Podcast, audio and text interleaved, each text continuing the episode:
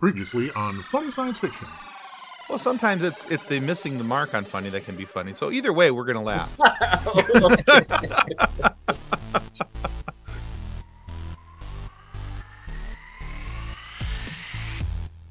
Hi, I'm Michael Cerveris, and you're listening to the Funny Science Fiction Podcast.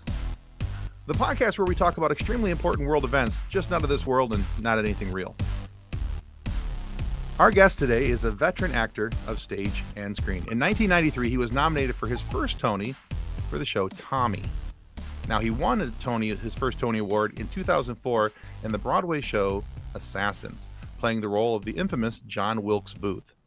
Now, with a bio that's this diverse, we are excited to welcome the one, the only, Michael Cerveris to Funny Science Fiction. Hello, Michael. Hey, y'all. Glad to have you on the show today. Thank you for joining. I'm delighted to be here. He says that now. He says that. Give him time. I'm delighted to be here now. We will check back in 45 minutes to see if you still are.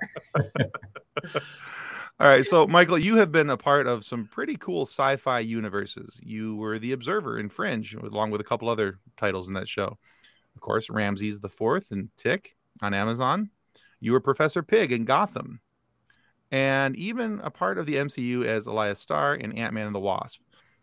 So with setting the tone there for that, and the reason why I mentioned those shows is because typically we like to find out what were people's sci-fi influences growing up that led them to a life of sci-fi in the future. So go take it. What were your favorites? That was a horrible lead into that question, but we're going to go with it anyway.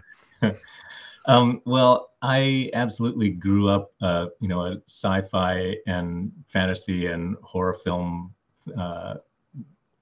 devotee from early days. I grew up in Huntington, West Virginia, and I remember two things especially. I remember staying up on Friday nights for Chiller Theater once I was allowed to somewhat determine my own bedtime. And of course, the best movies on Chiller Theater. Of course, they started, I guess, at probably 10 o'clock or 11 o'clock at night, and the best ones were usually the second or third ones. So I remember staying up, and I was exhausted, and I was just a little kid, but I was determined to see, the Universal Mummy and Creature from the Black Lagoon and all of those black and white films. So I remember going into the bathroom like at commercial breaks to splash water on my face so I would stay up long enough to see like the really good ones. And then I also remember having a subscription to Famous Monsters of Filmland magazine, and just being devouring those stories of all of the behind the scenes stuff of all of my favorite horror films and sci-fi films. So. I don't think that I ever imagined when I was a kid that I would actually get to be participating in any of these worlds, but I was always in love with it, and I was a total comic book kid. I was mostly a Marvel kid for the most part. I was awesome. A big Spider-Man fan, and Fantastic Four and X-Men were big favorites of mine as a kid. So I was absolutely immersed in all of that. I didn't ever imagine a career path that would put me in some of those worlds, but I've been thrilled every time it has. Yeah, you've had some really cool roles. And we say this a lot, when we're talking to our guests, especially in the sci-fi world, because there's opportunity for makeups and prostheses and all these different things where you don't necessarily know it's that person. Like, for instance, I didn't realize that you were Professor Pig in Gotham. Like, so when I'm going through your list, I'm going down, I'm scrolling through, I'm like, oh, he was Professor Pig. That dude was kind of messed up, but that's cool. All right. I think the most unrecognizable one is a movie I did called Cirque du Freak, the Vampire's Assistant, where I played Mr. Tiny. And, that was the most prosthetic stuff that I had. And the really cool thing about that was that the FX makeup guys, one of them had been sort of trained by, direct line from Roy Harryhausen's shop and stuff. And Ooh. And the people who did the life cast to make the the stuff. When I went to their office to get the sort of Head and Shoulders life cast done, there was the Predator exoskeleton thing was there, and like they had done just all of these amazing sci-fi things that I had seen, and I was like, oh, I'm gonna be like in the same place where all of this stuff came from. So I'm a total geek and dork and fan in the midst of, you know, all of it. That's really cool. Yeah. But that's why you're here. That's why we get to talk to you, is because we are also the total geeks and dorks. We just don't get to be in the middle of it yet.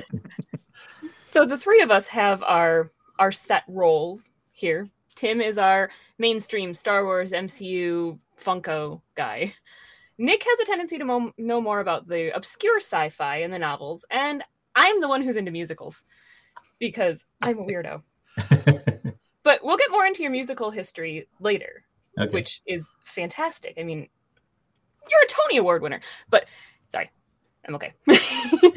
So what's the difference for you between preparing for a role on stage, whether you're singing or performing Shakespeare, and preparing for a role for television or film? Well, I think, you know, there are obviously technical differences. If you're going into a musical, there's music to learn, there are, you know, songs to figure out, and that's a whole skill set in itself. Mm-hmm. And if you're doing a play, I think the main difference from working on something on camera is that you sort of get this extended period to work and develop and explore, and you get time in rehearsal every day to try to go at it this way and see where that takes you, and then the next day you can sort of try it a different way, and that's a really valuable, cool, creative process to go through. To be honest, I enjoy the rehearsal process as much as I do the performance process. In fact, when I'm happiest in a performance of a long run of a show, it's when it still feels like we're still rehearsing and discovering things and working on things. We're just doing it now in front of a paid audience, you know? Mm-hmm. And when you work in front of the camera, you really, you seldom get much time for rehearsal. I mean, I have done things where there was time for rehearsal before you get to the set, but that's the exception more than the rule these days. And even when you get to do that, it's like a day or something. So a lot of the work that you're doing, you're really doing on the fly and on your feet. But that's also cool because it makes you make bold first choices, because, you know, you may not get to try too many different things. So I try to kind of take things from both worlds and apply them where I can. But I think the fundamental sort of approach that I have to exploring a character is kind of the same no matter what the medium is, and that's starting from the script and starting from what the writer has put on the page and seeing just how much I can dig out of that, including things like, what do other characters say about my character, not just what does my character say, or what does my character not say, or what do other characters not say about my character, or, you know, what is it about the way that my character talks that tells me something about the way he thinks. And I think that's kind of true no matter what medium the character is in. Right. Do you find yourself preferring one or the other? If you're given the option of, hey, we have a movie we want you to do, or hey, we have a Broadway show we want you to do, do you have one you usually lean toward? Well, for the longest time, I did so much stage. I was really fortunate to get to do, you know, sort of back to back or one after another, long runs of really exciting, challenging, interesting shows on stage. And I loved that, and I was really grateful for it. It also is exhausting, and it takes up every moment of your life for long stretches of time, if you're lucky. It wasn't like I determined to change that at all. It's just television and film opportunities started to come up, and they were really cool and things that I hadn't done before. And I think the main thing about that I can say with some consistency about my career is whatever I have just done, I'm interested in doing something different next. So, you know, when I kind of crest one hill, I'm looking for the next hill or mountain to kind of climb. So if I've just finished doing a play, I'm going to be more interested in doing something on screen. Or if I've just done a musical, I'm going to be more interested in doing, you know, a straight play or something. And I think at heart, I'm kind of a creature of the stage, but it's been like 5 years or so since Fun Home closed, and that was the last performance I did on stage. And I'm sure, I hope that I'll be, you know, I'll go back at some point. Right. But I'm really enjoying this you know, extended stay in front of a variety of cameras. It's really cool. I wanted to highlight one thing that you mentioned, and I don't know that if this is something that other actors do or don't, but this, I think it's the first time that anybody's ever mentioned it to us, was the looking at their character from the context of others. And I find that really striking, because it makes complete sense to me, is that you get a fuller picture of who and what you're supposed to be moving forward with that character. You know, because I don't think that anybody, because we've asked this question in a variety of different ways over the course of our episodes, but I don't think anybody else has ever mentioned that. Well, that's interesting. I mean, some people may do it kind of instinctively and not even think about the fact that they're doing it to mention it. But I do think it's interesting, because as an actor, your job really is to fight your character's point of view. Mm-hmm. And if you have a good director and, you know, good writer and good people to work with, then you can focus just on doing that and arguing for your character's point of view. And the story will be, you know, handled and crafted by the people whose job it is to do that. It gets tricky when you find yourself in a situation where you feel like, I need to also be kind of monitoring the directing side of things or the writing side of things, because that's not really being considered completely. And I haven't had that experience very often, because I've been really lucky to work with just top flight people who you can just go, you have this under control, so I'm just going to do my job, which is think of the world the way my character sees it. But when I'm starting to work, I think you are kind of doing two things at once. You're looking for that point of view, your character's point of view, but you also are trying to understand. I think what's really valuable about looking at your character from other characters and even the audience's point of view is it helps you understand your role in the totality of the thing, and it helps you understand where you fit, what piece of the puzzle you need to provide when you understand the whole thing from the outside of just your own personal viewpoint. Yeah, it makes sense to me. Yeah, definitely. And I want to say congrats on getting those 2 Tony Awards. That's definitely an accomplishment. It's amazing. Thank you. And I appreciate that. Thanks. And as an accomplished Broadway performer, what does that mean to you? Well, I think to be recognized by, you know, your peers and people that you admire. I'm not under any illusion that, you know, that I'm better than the other people that I was nominated with. And, you know, I'm very clear about all the factors that go into why one person's name gets called on a given evening. And I think it's, you know, understandable, but a bad idea to believe that you know, elevates you in some way, you know, among your peers.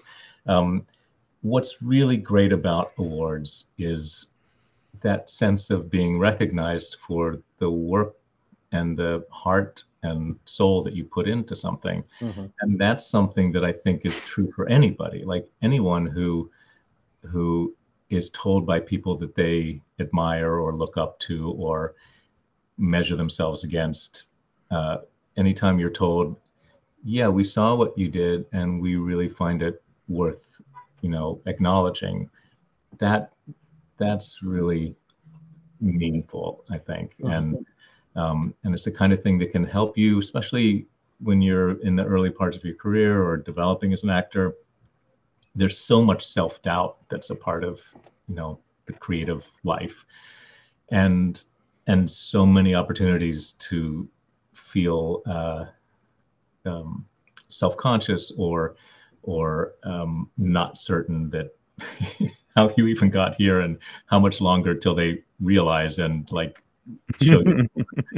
Right. So anytime that something like that happens where you feel like, oh, okay, maybe I do belong here a little bit, and maybe I have earned a right to stand here, that can be a big weight off your shoulders. And it's not a one-way street, it's not like you just climb the ladder and it gets better and better. Like, if you've spent any time in the creative world, it's like a few steps up and then 5 steps backwards and then a few forwards again and then some sideways that you didn't even anticipate. So I've tried to really sort of have a good perspective on what that all means, but also to allow myself to enjoy what's really cool about, hearing your name called in a room full of people that you look up to.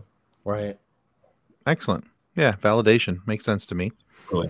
Totally. And that can happen in any walk of life, I wish we spent more time looking around and saying to people around us, hey, I just want you to know, I saw how hard you worked on that thing and it's really great and you should be proud of it, Absolutely. Yeah.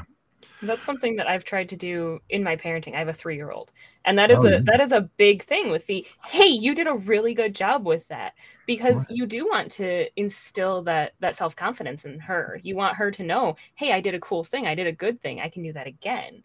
And I feel like we don't get that enough as humans, especially as adults. We don't get it. We get it when we're kids, and then you graduate from high school and they're like, okay, bye. Yeah. And it's really important to develop that skill for yourself and to be able to take some time and say, hey, I just need to take a minute and recognize how hard I worked on that. And maybe I didn't get everything that I thought I was going to from it, but I'm really proud of myself for working so hard, Right. It's fun when it comes around from the 3-year-old too. She saw one of our podcast interviews and she's like, Mom, that was a really good one. I'm like, well, thanks. From a 3-year-old, that's high praise. We'll take it. Hey, that's my age group. I'm rocking it, so let's go for it. Your target demographic. Exactly. 3-year-olds are the best. So speaking of, hey, you did a thing and it was really good. You have released 3 albums up to this point, 3 rock albums. Now the most recent being 2020, Hinterlands. And I was listening to some of that. And I have to be honest with you, the song Powerlines, the very first track on the album, reminded me so much of a band called Toad the Wet Sprocket. Really? And I listened to that song about 3 times in a row because I the first time I was like, boy, that sounds like Toad. And I'm a big fan of Toad the Wet Sprocket. And I don't know if they're part of your musical background or not, but I could see them performing that song. I could see them doing that. It totally and easily fits their vibe. So just kudos to you. That was it's a really cool album. It's been added to my Apple playlist.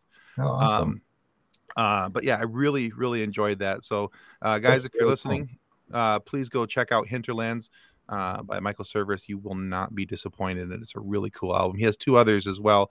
I made it through one of them. I was starting it on the second one today, or the third. Yeah. The second one of the 3 today, but I haven't had really an opportunity to listen to that one. But they're all kind of different. I mean, there are things that sort of tie them together. But Hinterlands actually was the first of the 3, but it was the last to be released. And interesting. Okay. Yeah, and it's interesting. I know of Toad the Wet Sprocket. I know some of their stuff, but I don't know them super well. When I was doing it, I was living in London at the time, and I recorded this in Scotland with some friends of mine who have a band called Teenage Fan Club, and I kept thinking, this is my attempt to be Oasis, because that was what was happening in London. Gotcha. At the time. Okay. And that song was like, I think if I'm honest with myself, this is me, trying to pretend that I'm in Oasis. But that's really cool that you've heard those and like them. I really love recording, and I love writing music and recording music. I haven't done a solo record in a while. I've mostly been working with my band Loose Cattle for the last several years. That's been my major musical direction lately. So let's keep talking about music here for a second. So we talked about your sci-fi influences. What are some of your musical influences when you were younger that really piqued your ears up and made you pay attention a little bit more? Well, they're kind of all over the place, to be honest. Love it. First of all, I grew up with a father who is a classical pianist and music professor in university. So I went to bed as an infant hearing my father practicing Chopin and Beethoven and Bach, and I was growing up in a pre-MTV, pre-internet world with no older siblings in West Virginia. So I discovered music for the most part from radio, but 70s FM radio was a pretty varied thing even in West Virginia. So I my first 45 that I bought was the Jimmy Castor bunch, the Bertha Butt Boogie. So yeah. this little West Virginia white kid was grooving to some deep funk stuff early on. Nice. But at the same time, I was, I remember, I used to be really embarrassed that this was my first concert experience, but I've now become really proud of the fact that the first live concert I ever went to with my friend Scott and his parents was the Carpenters. Oh, I love the Carpenters. Yeah, they're amazing. And I saw Karen Carpenter play drums, and it was amazing. But then, I was a huge Deep Purple fan and REO Speedwagon, and I was always trying to find stuff that I could sort of show to my dad and say, well, look, these guys are legitimate, serious musicians, because he didn't really have a lot of regard for rock music. Oh, sure. So anytime there was Kansas, I was a big fan of Kansas because they had a violin player. So could, say to my dad, look, they have a classical instrument in the band. Or Emerson, Lake and Palmer did pictures at an exhibition. Yeah. And I brought that into him, and he said, yeah, why don't they just play the Mussorgsky? Why are they putting the cards in this? So very much like a prog rock kid. Awesome. It was interesting because I came to things like The Who a little later than they were actually happening, because stuff took a little longer to trickle down to West Virginia. But it meant that a lot of music that became very formative for me and very important in my life, like The Who, for example, or, punk music. And I was went through a big Britpop phase. And, sure. And I found it wasn't just the soundtrack of my growing up. It was music I heard and then really dug into, instead of it just kind of going on in the background while I was making all my, teenage mistakes and stuff. So, I think I listened a little more than I might have if I'd actually had the wealth of music that you have today. That kids just have to kind of hit a button and they can hear anything they want to. So there was that on the one hand, and then folk and country music that was happening in West Virginia. So all over the place. I love the varied interests with music. My grandmother was a classically trained opera singer. My mom got me into piano lessons and voice lessons when I was little, but my mom still has her Carpenters vinyls from when they were brand new. She's still got them in their beautiful packaging. She loves Carpenters. But then I've got two older brothers and an older sister. So my older brothers introduced me to Bowling for Soup and all of these punk bands right. and Avenged Sevenfold and 3 Days Grace. And it's like, I went from Jimmy Buffett and Carpenters and Simon and Garfunkel to 3 Days Grace. Then 4 years ago, my husband and I actually went and saw Kansas in person in Saginaw. It was an amazing concert. It was absolutely spectacular. But I love that you can get all of those different varieties of music to help grow who you are as a person.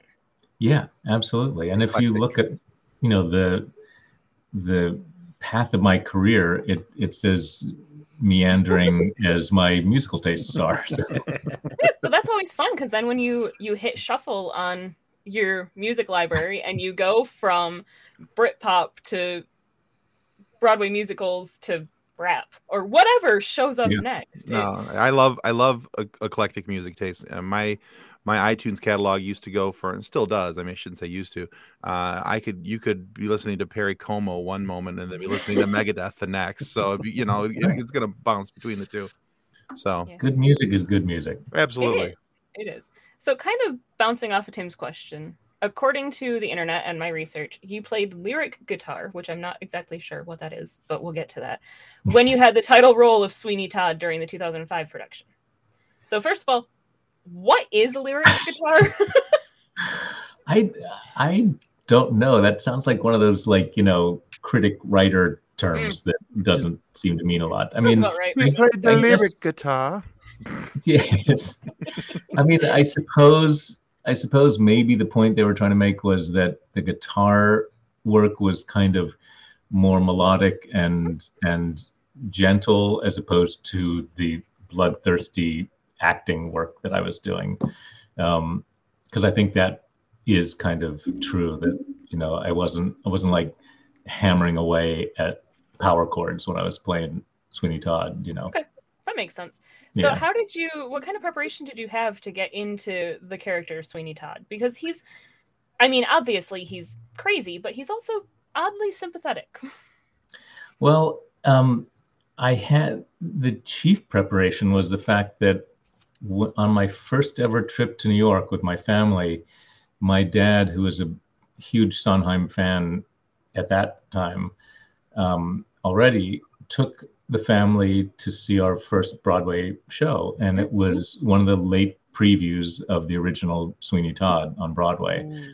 So that was like my introduction to Broadway, to, you know, the Broadway on Broadway. Mm-hmm. And I was just blown away, and the whole family was, and we had the cassette in the station wagon and would listen to it on every family trip, and we could sing every single note of it. And I subsequently went back to see it, because then I went to school up in I guess my last year of high school. I was at Phillips Exeter Academy in New Hampshire, and I guess it would have been there from there, and I guess also even college, I guess freshman year maybe, that I came back. Man, it would have been maybe the end of high school and beginning of college. Anyway, I saw the show on Broadway 7 times with Len Carew and with Glenn.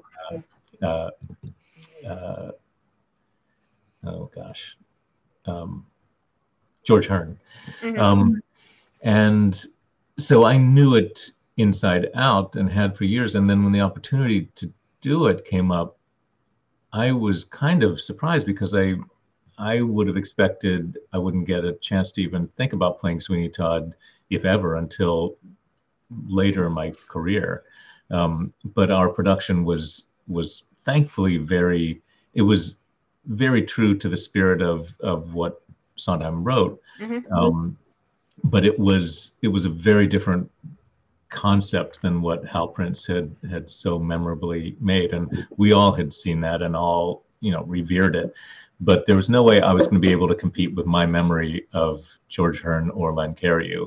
So luckily, it was a very different thing, and I could kind of develop my own idea of Sweeney.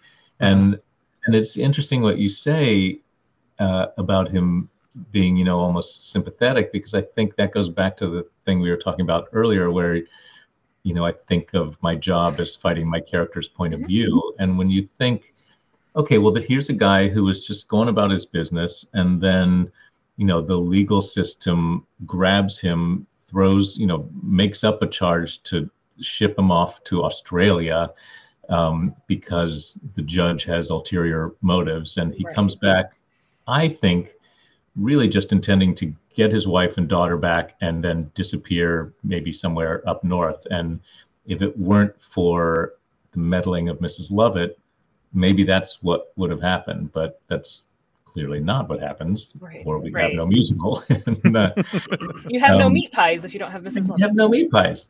And I think, you know, so like I was saying, like I if you're playing, no matter how villainous the behavior of the character you're playing is, everybody thinks of themselves as the hero of their own story. Nobody, very seldom does a person think of themselves as the bad guy. So, you know, in Sweeney's mind, the things he did, he felt he had to do or was justified to do. And, you know, I leave it to the writers and the director to kind of make sure the audience knows that this is not the path to choose for one's life. Right. And I can then just sort of make the argument that I think is always more interesting.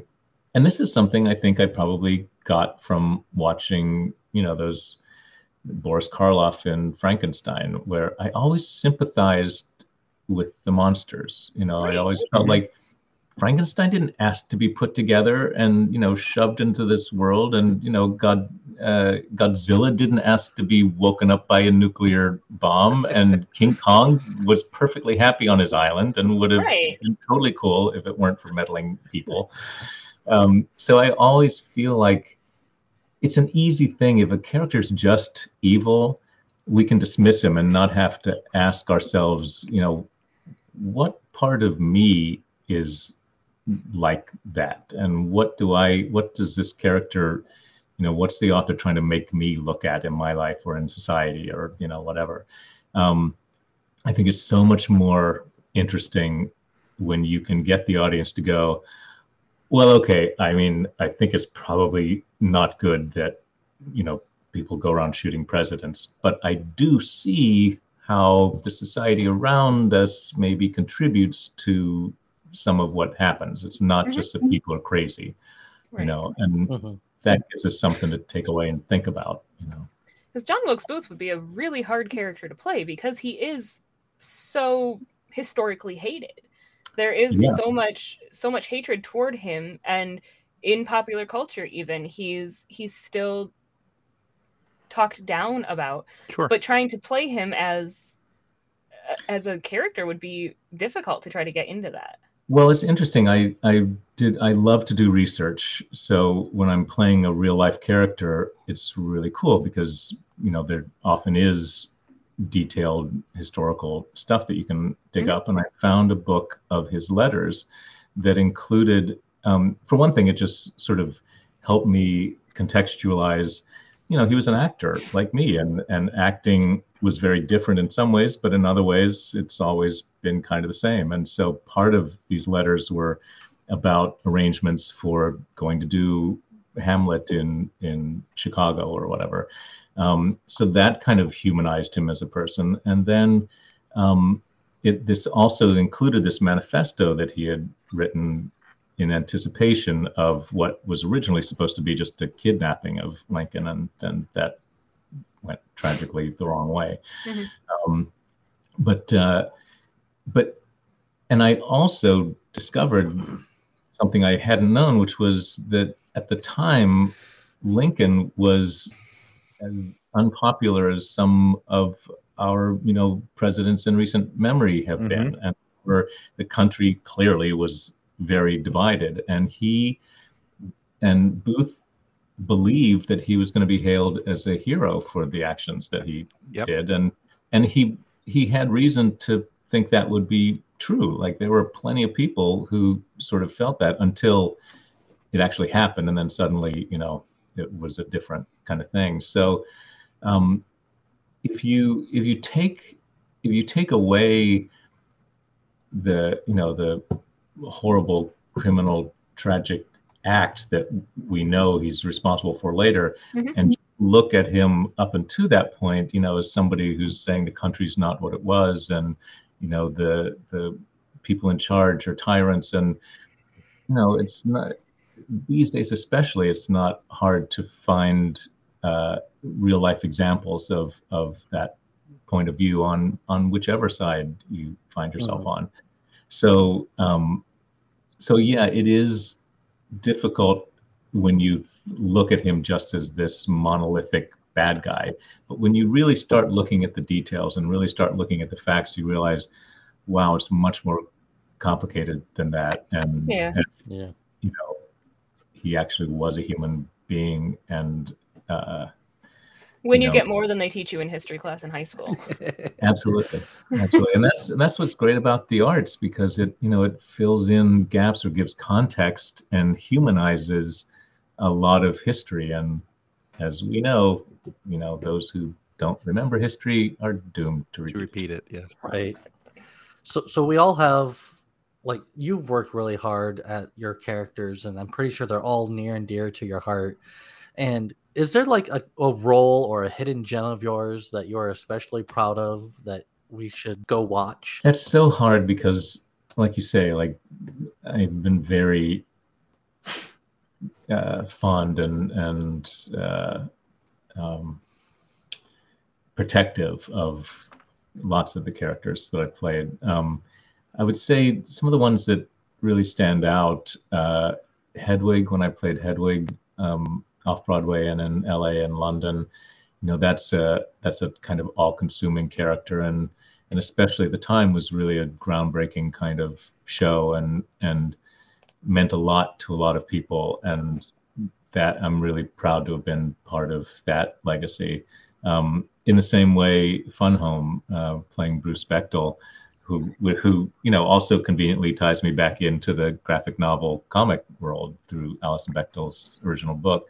That was kind of,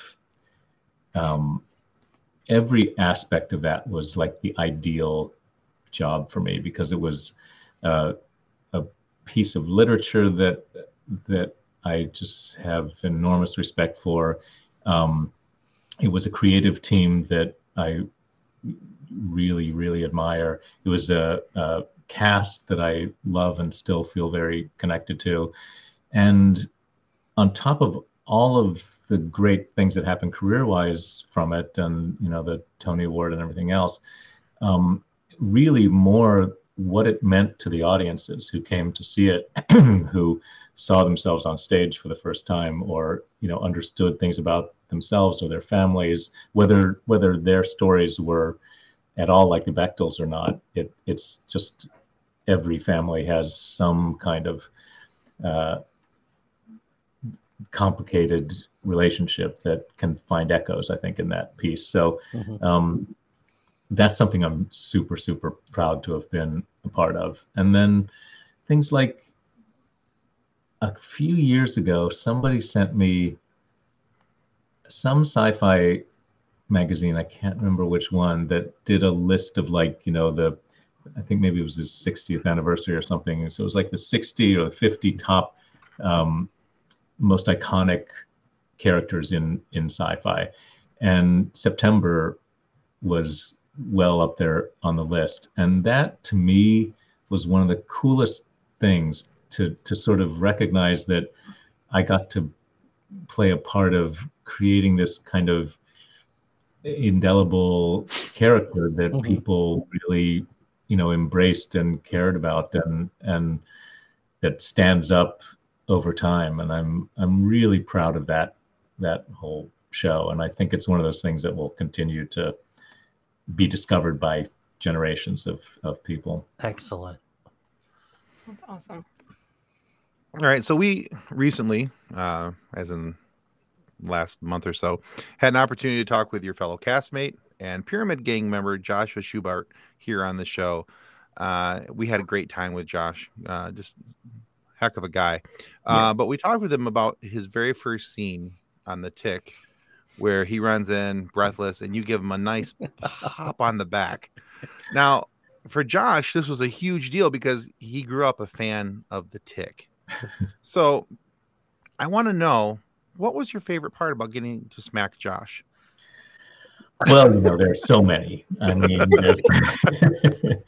there's the sound it made. There's the, you know, the firmness of his. He's got a very firm back, Josh, and you can really lean in to whacking him on the back. There you go. All right. So, serious question. I had to ask that because we talked about that a little bit with Josh as well. But how hard is it to play a bad guy who takes himself seriously but can't be taken seriously? It's so fun because I play so many like dark characters where I'm basically, you know, disemboweling myself for the pleasure of the audience on a given day. So to actually get to be funny, and the great thing, of course, is the more seriously you take it, the funnier it is when you have great writing like we had on that show. So I just had such a blast every second I was part of that show. You know, partly just trying to keep a straight face with, you know, Peter and Griffin in those suits was, you know, or anybody who had to talk to me wearing a gold velour tracksuit, you know. I mean, it's like we all had our crosses to bear in that show. Well, that's always been one of the great things about the Tick, is that it never takes anything too seriously. And yet it's very sincere at the same time, which I think is what is so sweet and wonderful about it. You know, it's really, it says really sweet things about friendship and you know, family relationships and all kinds of stuff. And yet it's completely irreverent all the time, including about itself. Absolutely. So between John Wilkes Booth, Professor Pig, Sweeney Todd, and Ramsey's the Fourth, you have quite the villainous streak going on. So, have you thought about switching sides? I don't know what people are trying to tell me.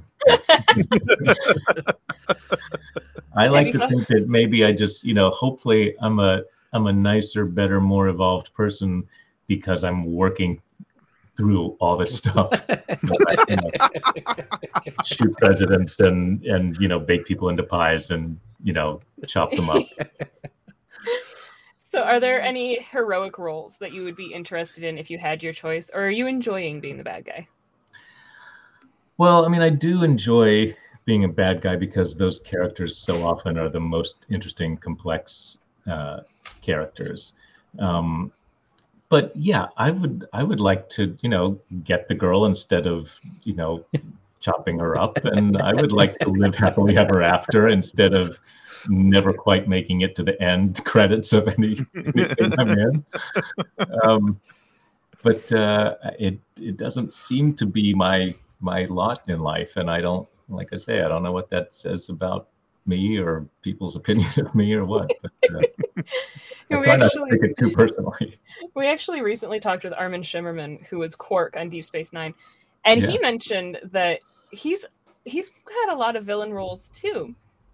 And Tim had this theory that it's the Shakespearean actor, it's the Shakespeare in you that has made it so that you become this villain, because you're used to the long drawn out Shakespearean soliloquies that we know and love, and villains are notorious for that. Yeah, and you know, you just think someday some villain is going to figure out if you just cut that thing in half, you would kill the hero before everybody else. You stop talking and get to the murder, and you'd be fine. You know, I have to. You know, Armin and I. I think you're absolutely right about the Shakespearean thing. I think there is, and maybe it's our distrust of hyper-educated seeming people that, you know, we figure if you can handle classical verse, you must be evil. Right. Possibility. If you can say all of that without breaking character. Right. I often think that you mentioned just getting to the point of killing him. I often think about Austin Powers, where, you know, him and Scott are standing there, and Scott just wants to pull out the gun. It's like, I got a gun in my room. I'll go get it. We can cap them together, you know. And instead, he has to sit there and go through this long, drawn out, you know, story to Austin about how, you know, Dr. Evil, about how he's going to kill him. That just popped in my head. $1 million. Right? Exactly. It is funny the number of times that it's like, if you just shut up. Just stop. Just do it already. Yeah. Well, I don't want to be here for it. Why do you need to explain to him everything that he already knows? He was just there. So our Facebook group has over 165,000 members, and wow. It's just filled with memes of this mixed with this.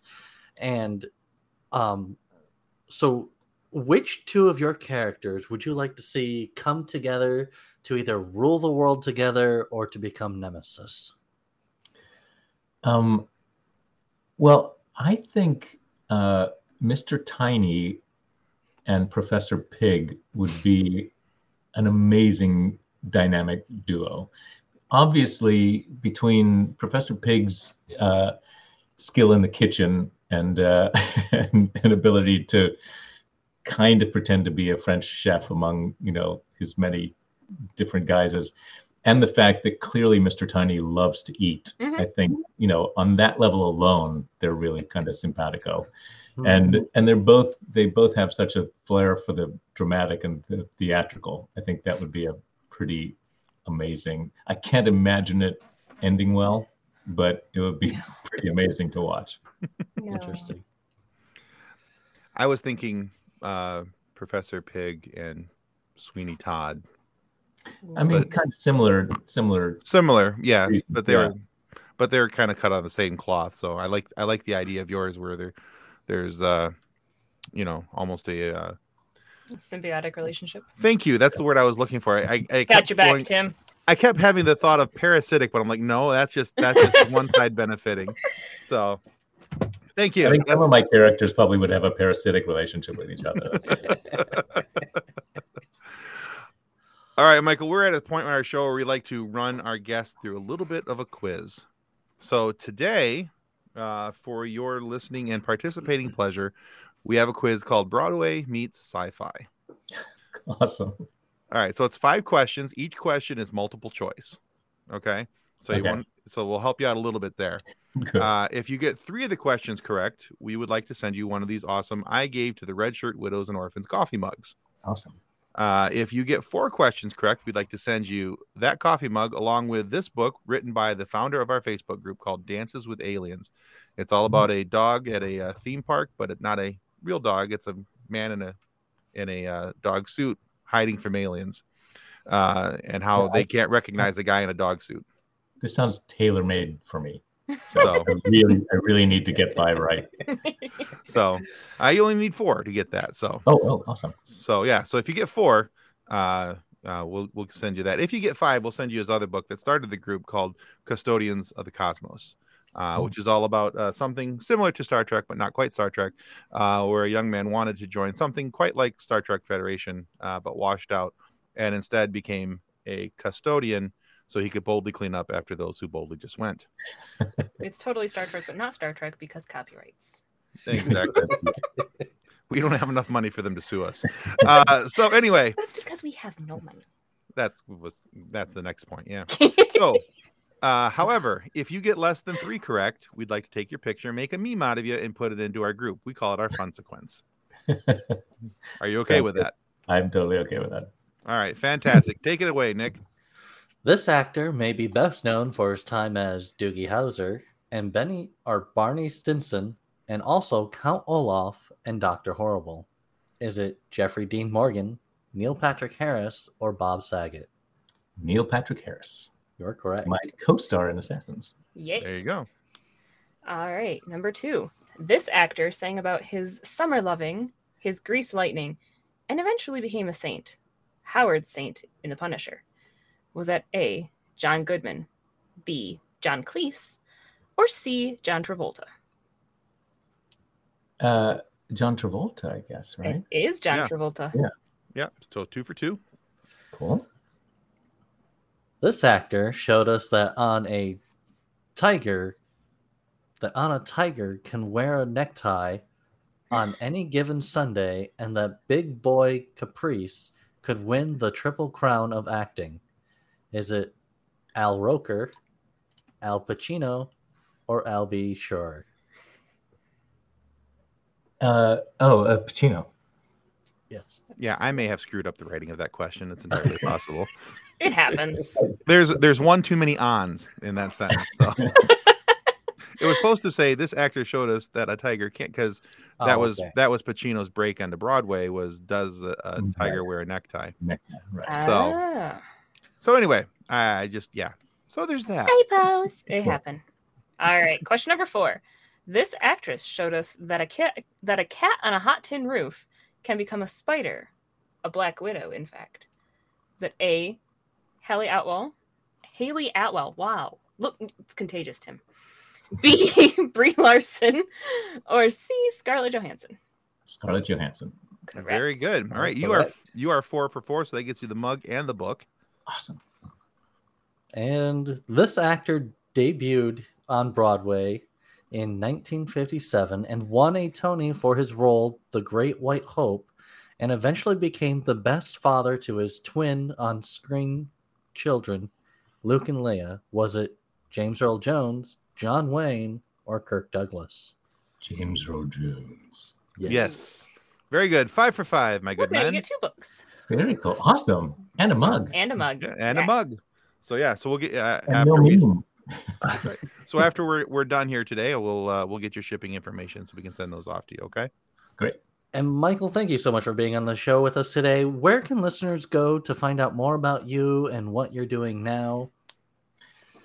Well, I have an Instagram page that's, I really should remember what these handles are. I think Instagram is at Michael Cerveris, I believe. The icon is a little cow jumping in the air. So if you find that, you find me.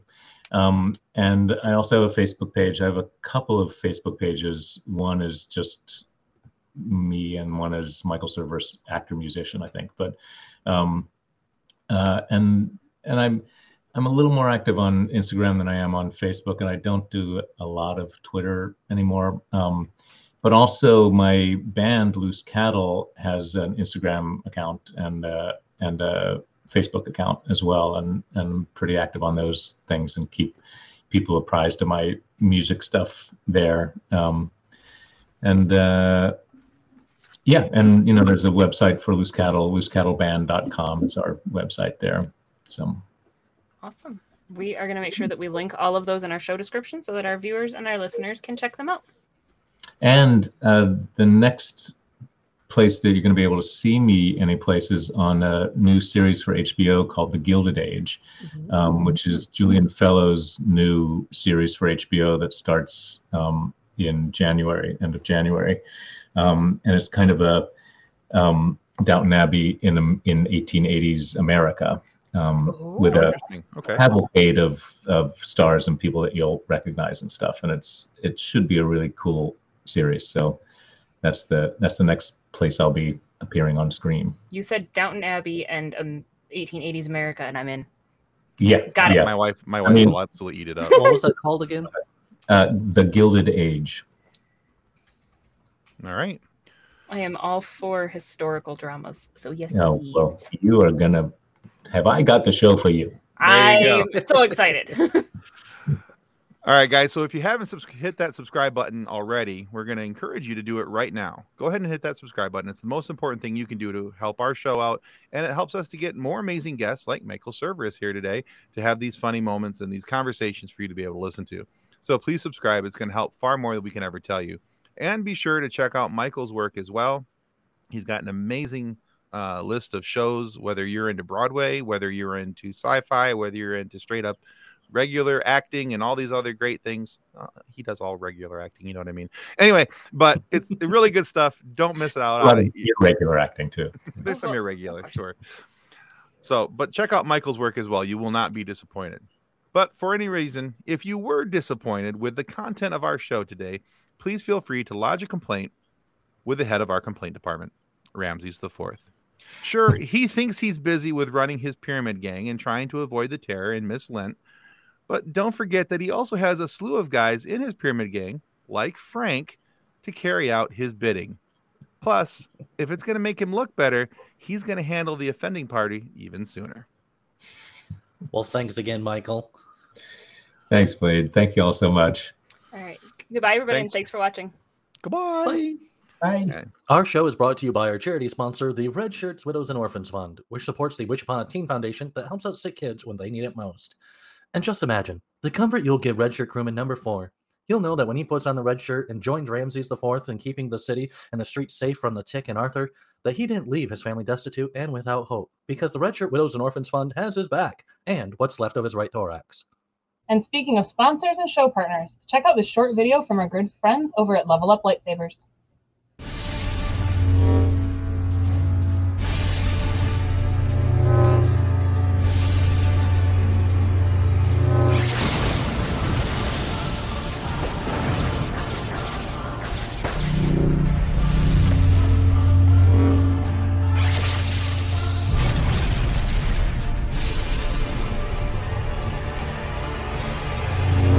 Information about Level Up Lightsabers and their online training sessions can be found in the episode description below. On behalf of the rest of the hosts of Funny Science Fiction, we'd like to thank you for listening to this episode. If you'd like to be a guest on one of our future episodes, please contact us by means of our Facebook group, Funny Science Fiction. You can find us on Twitter or Instagram using the handle @FunnySciFi, or you can go to DraytonAllen.com and click the Contact Me link at the bottom of the page. Thanks again. Hope you enjoyed the episode. Copyright 2020 by Drayton Allen.